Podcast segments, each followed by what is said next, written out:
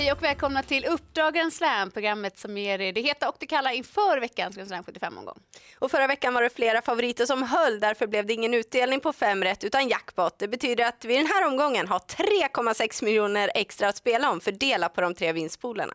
Och det är Eskilstuna som arrangerar tävlingarna på söndag. Vad är värt att tänka på då kring banan? Det är inte optimalt med innespår bakom bilen och upploppet är rätt så kort, endast 182 meter långt. Då har vi förutsättningarna klara. Nu kör vi igång. Här kommer veckans heta.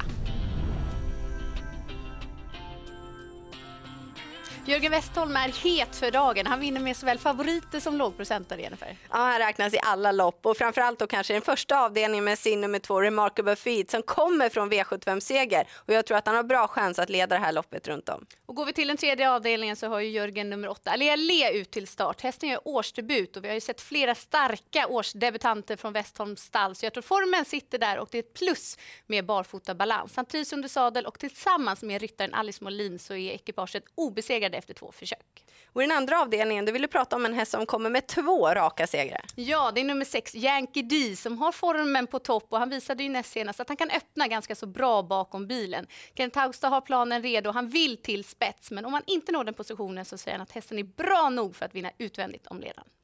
Och i den fjärde avdelningen kommer vi få se ett fint fyraåringslopp. Tyvärr så är det bara sex hästar med i startlistan. Ja, och vi spelare vill ju såklart ha fulla startfält, men det man kan ha med sig är att taktiken kan bli lite annorlunda med så få konkurrenter i loppen.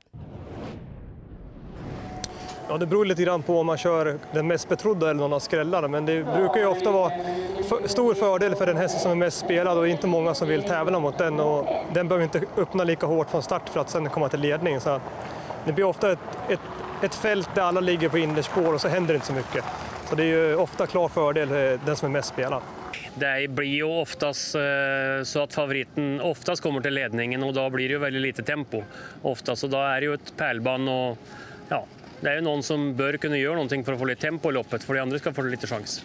Sitter jag på en bra chans, tycker en favorit eller sådär, så klart att det är ju en större chans oavsett att det kanske har typ 7-8 då, så har jag en bra chans att kunna styra lopp uh, stor del själv. Eh, är jag en outsider eller så här, så kanske slår lite underläge, då blir det oftast lite svårt för att uh, det, ju, det händer mindre i loppet. Så att, det är lite fördel tycker jag, mina hästar i alla fall, om jag är favorit och mindre hästar i loppet.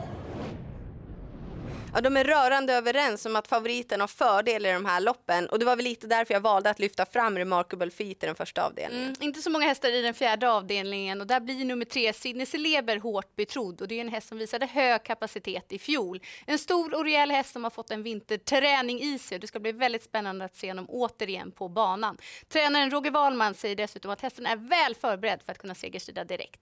Och i den femte avdelningen då vill du prata om en häst som det är lite vinna eller försvinna över. Ja, nummer två Moonlight Zone går ju inte att lita på fullt ut, men hon har visat väldigt fina fartresurser och som sagt länge sedan hon startade, tränar positivt nu och håller hon sig bara i rätt gångart, ja då kan hon absolut vinna det här loppet.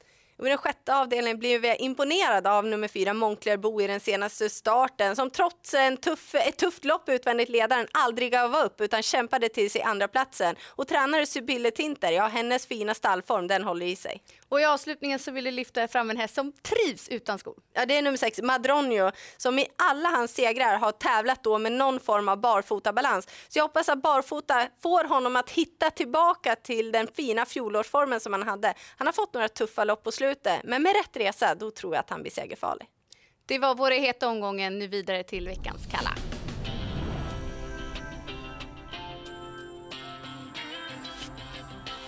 Vi börjar i den första avdelningen med nummer fem, Urban Kronos som gör årsdebut. Jag tycker hästen är allra bäst över kortdistans och tränaren Roger Wahlman, han ligger lågt och vill se hästen starta igång försiktigt efter skada.